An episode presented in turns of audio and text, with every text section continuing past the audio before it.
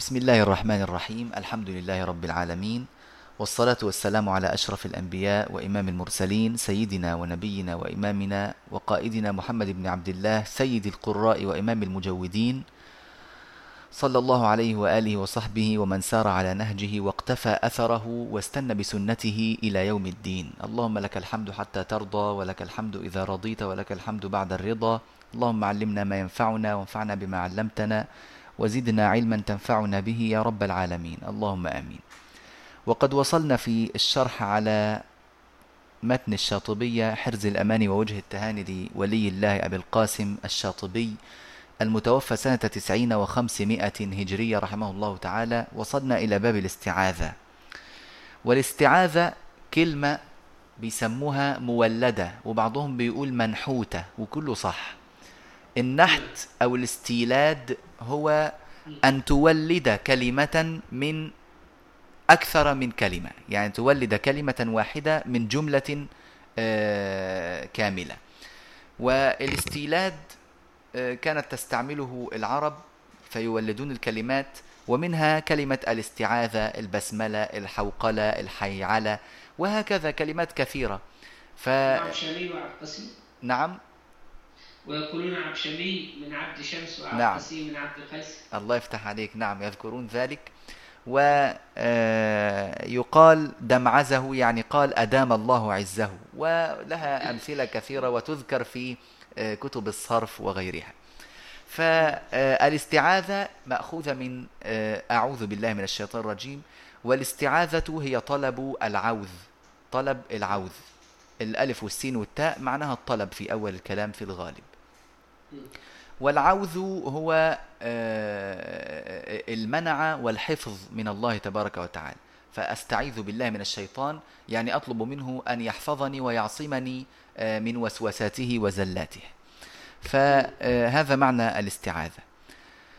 والمسلم إنما يستعيذ بالله سبحانه وتعالى وإن جرى أو جاز إطلاق العوذ على غير الله إذا كان بمعنى الالتجاء. فتقول آه، عذت آه، بالجدار من من مثلا من من آه، من شر كذا. أو تقول عذت بفلان من من ضرر فلان وهكذا. فإن قصد الواحد بهذه الكلمة المعنى اللغوي فلا بأس بذلك شرعا. أما إذا قصد بها المعنى الشرعي لها العوذ أو أن يستعيذ بغير الله فهذا لا يجوز كما هو معلوم. قال رحمه الله تعالى إذا ما أردت الدهر تقرأ فاستعذ جهارا من الشيطان بالله مسجلا. كلمة إذا ما أردت معناها إذا أردت وهذا كما ذكر الجزري في في متن الجزرية آه، إذا وقل آه، آه، لما لما تكلم في أحكام الراءات قال ورقق الراء إذا ما كسرت. وهذا مأخوذ به ومشهور جدا في آه، العربية. ومعنى هذا التوكيد. ما هنا ليس معناها النفي بل هي معناها التوكيد. كما يقول آه، القائل إذا ما أتيتني أكرمتك. إذا ما. أتيتني أكرمتك. فهذا آه، يعني أسلوب من أساليب العرب. ومثله قول الله تبارك وتعالى قال ما منعك ألا تسجد إذ أمرتك؟ والمعنى قال ما منعك أن تسجد ولكن لا هنا للتوكيد. إذا أردت الدهر الدهر هنا ظرف زمان معناه في أي زمان من الأزمنة. يعني إذا أردت في أي وقت من الأوقات وأي زمان من الأزمنة أن تقرأ القرآن فاستعذ جهارا من الشيطان بالله مسجلا. فاستعذ جهارا يعني اجهر بالاستعاذة بالله من الشيطان الرجيم. مسجلة يعني مطلقة. كلمة أسجل يعني أطلق والمسجل اللي هو المطلق. فالاستعاذة الأصل فيها أن تكون جهارا بالله تعالى من الشيطان. قال على ما أتى في النحل يسرا. على ما أتى في النحل يسرا يعني استعمل اللفظ الوارد في سورة النحل فإنه أيسر وهو الأسهل وهو الأشهر أيضا ويسمونه اللفظ المختار. قال الله تعالى فإذا قرأت القرآن فاستعذ بالله من الشيطان الرجيم. فيقرأ الإنسان فيقول أعوذ بالله من الشيطان الرجيم. وقال في غير القرآن وإما ينزغنك من الشيطان نزغ فاستعذ بالله. أقصد وقال في غير قراءة القرآن. في سورة فصلت قال آه، آه، آه، وإما ينزغنك من الشيطان نزغ فاستعذ بالله. إنه هو السميع العليم. فهذه صيغة أيضا للاستعاذ لكنهم اختاروا لفظ النحل لأنه مخصوص بقراءة القرآن في الآية. قال تعالى فإذا قرأت القرآن. فلذلك اختاروا هذا اللفظ. قال وإن تزد لربك تنزيها فلست مجهلا. يعني إذا أحببت أن تنزه الله تعالى وتزيد ذلك على صيغة الاستعاذة فليس أحد يحكم عليك بالجهل أو يتهمك به. وطبعا هنا الناظم رحمه الله كان عليه أن يقيد ذلك فيقيده بما ورد. نعم.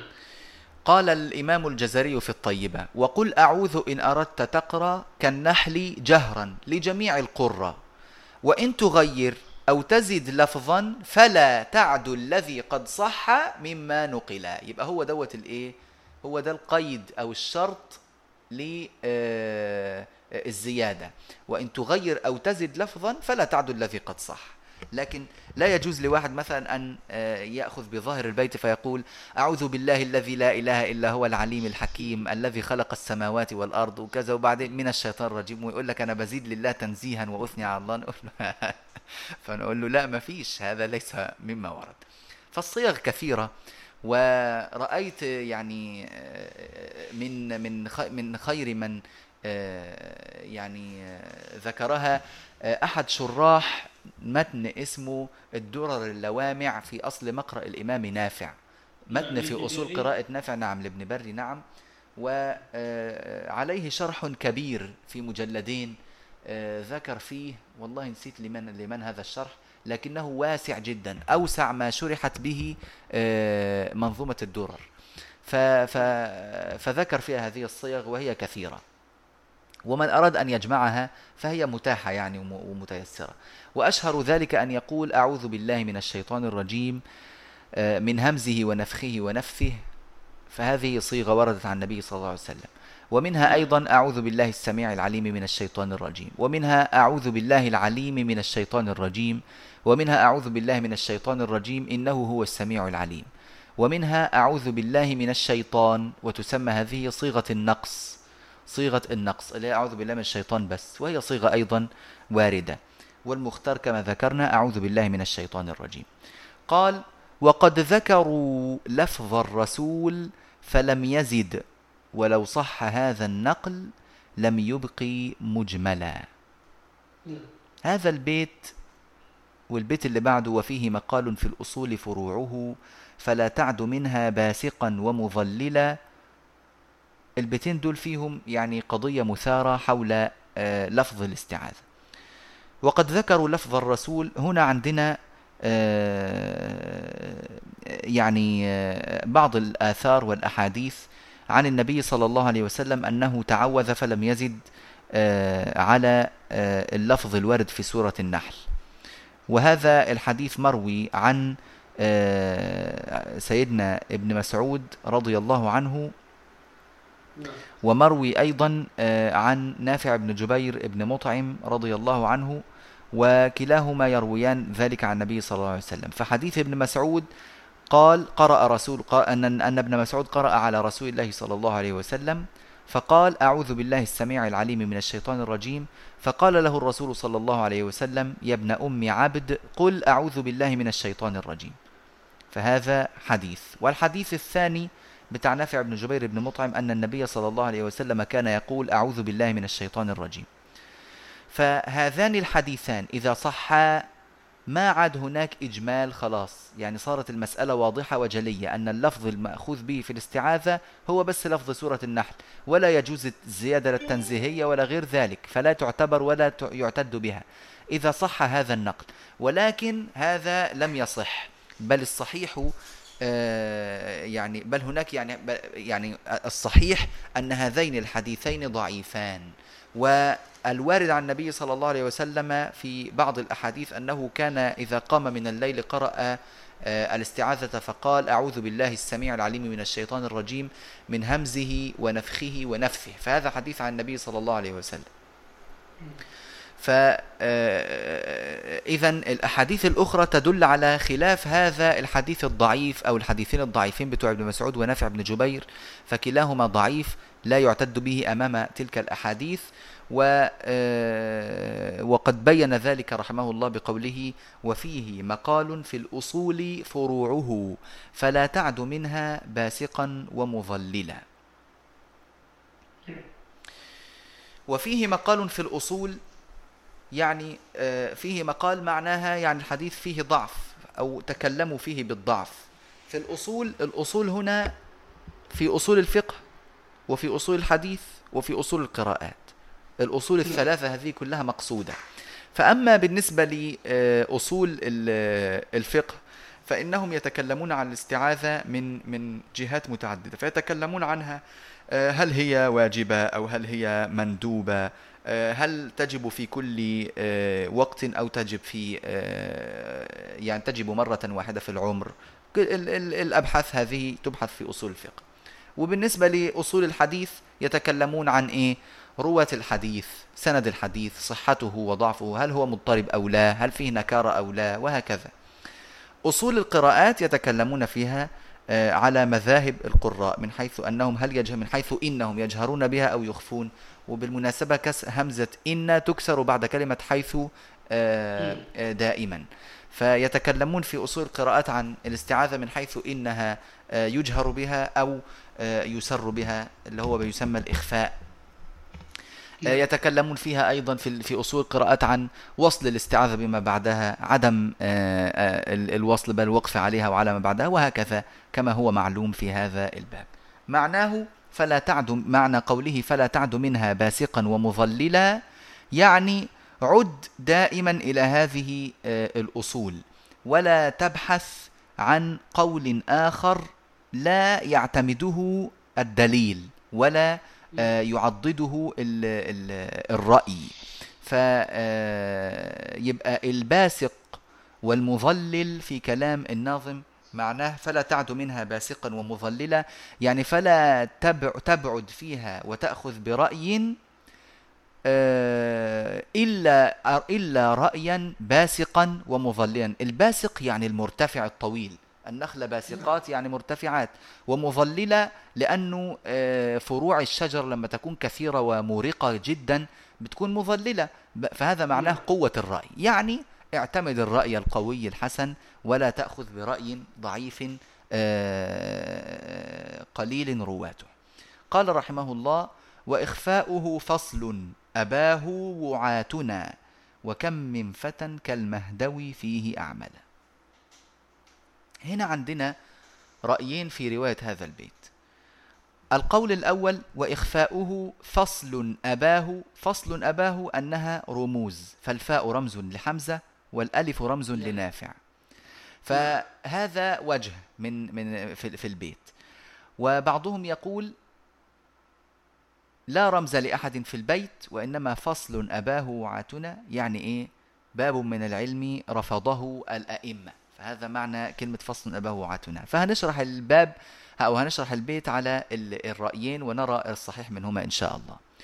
القول الأول يقول وإخفاؤه يعني إخفاء. إخفاء التعوذ. جائز إخفاء التعوذ وارد عن حمزة وعن نافع. وأما غير حمزة ونافع فإنهم يجهرون بالاستعاذة. وكم؟ خلص وكم من فتى نقولها بعدين.